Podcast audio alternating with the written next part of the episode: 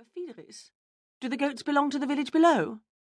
Yes, to be sure, was the reply. Do you go up there with them every day? Yes, surely. Is that so?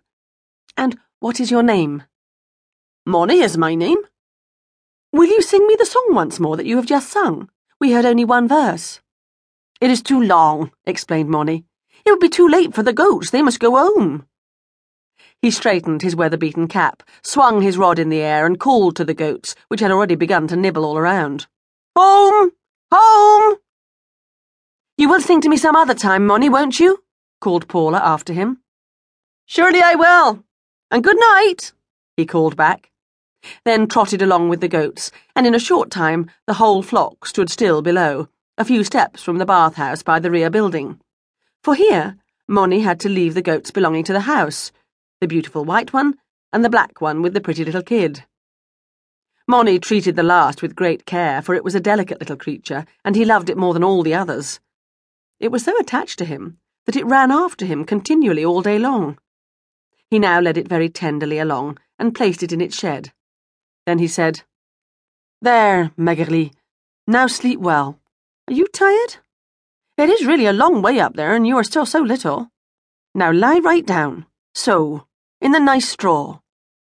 After he had put Maggerli to bed in this way, he hurried along with his flock, first up to the hill in front of the baths, and then down the road to the village.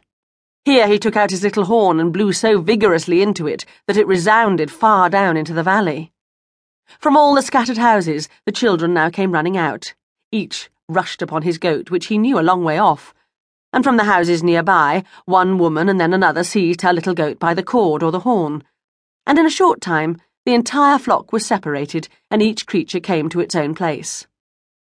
Finally, Moni stood alone with the brown one, his own goat. And with her he now went to the little house on the side of the mountain, where his grandmother was waiting for him in the doorway. Has all gone well, Moni? she asked pleasantly, and then led the brown goat to her shed and immediately began to milk her. The grandmother was still a robust woman, and cared for everything herself in the house and in the shed, and everywhere kept order.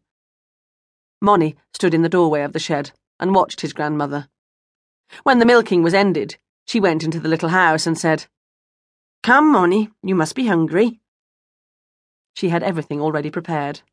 Moni had only to sit down at the table. She seated herself next him, and although nothing stood on the table but the bowl of cornmeal mush cooked with the brown goat's milk, Moni hugely enjoyed his supper. Then he told his grandmother what he had done through the day, and as soon as the meal was ended, he went to bed, for in the early dawn he would have to start forth again with the flock.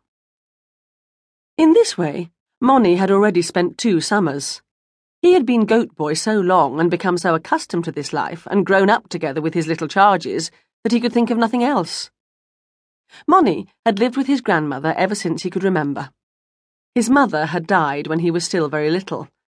His father soon after went with others to military service in Naples in order to earn something, as he said, for he thought he could get more pay there. His wife's mother was also poor, but she took her daughter's deserted baby boy, little Solomon, home at once, and shared what she had with him.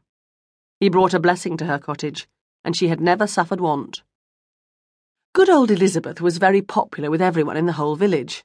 And when, two years before, another goat boy had to be appointed, Moni was chosen with one accord, since everyone was glad for the hard-working Elizabeth that now Moni would be able to earn something.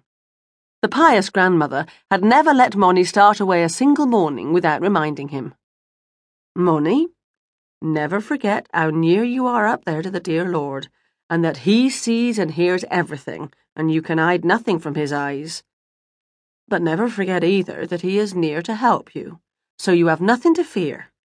And if you can call upon no human being up there, you have only to call to the dear Lord in your need, and he will hear you immediately and come to your aid.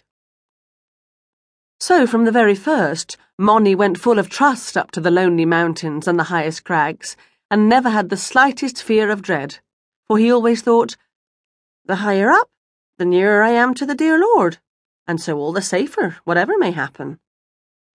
So Moni had neither care nor trouble, and could enjoy everything he did from morning till night.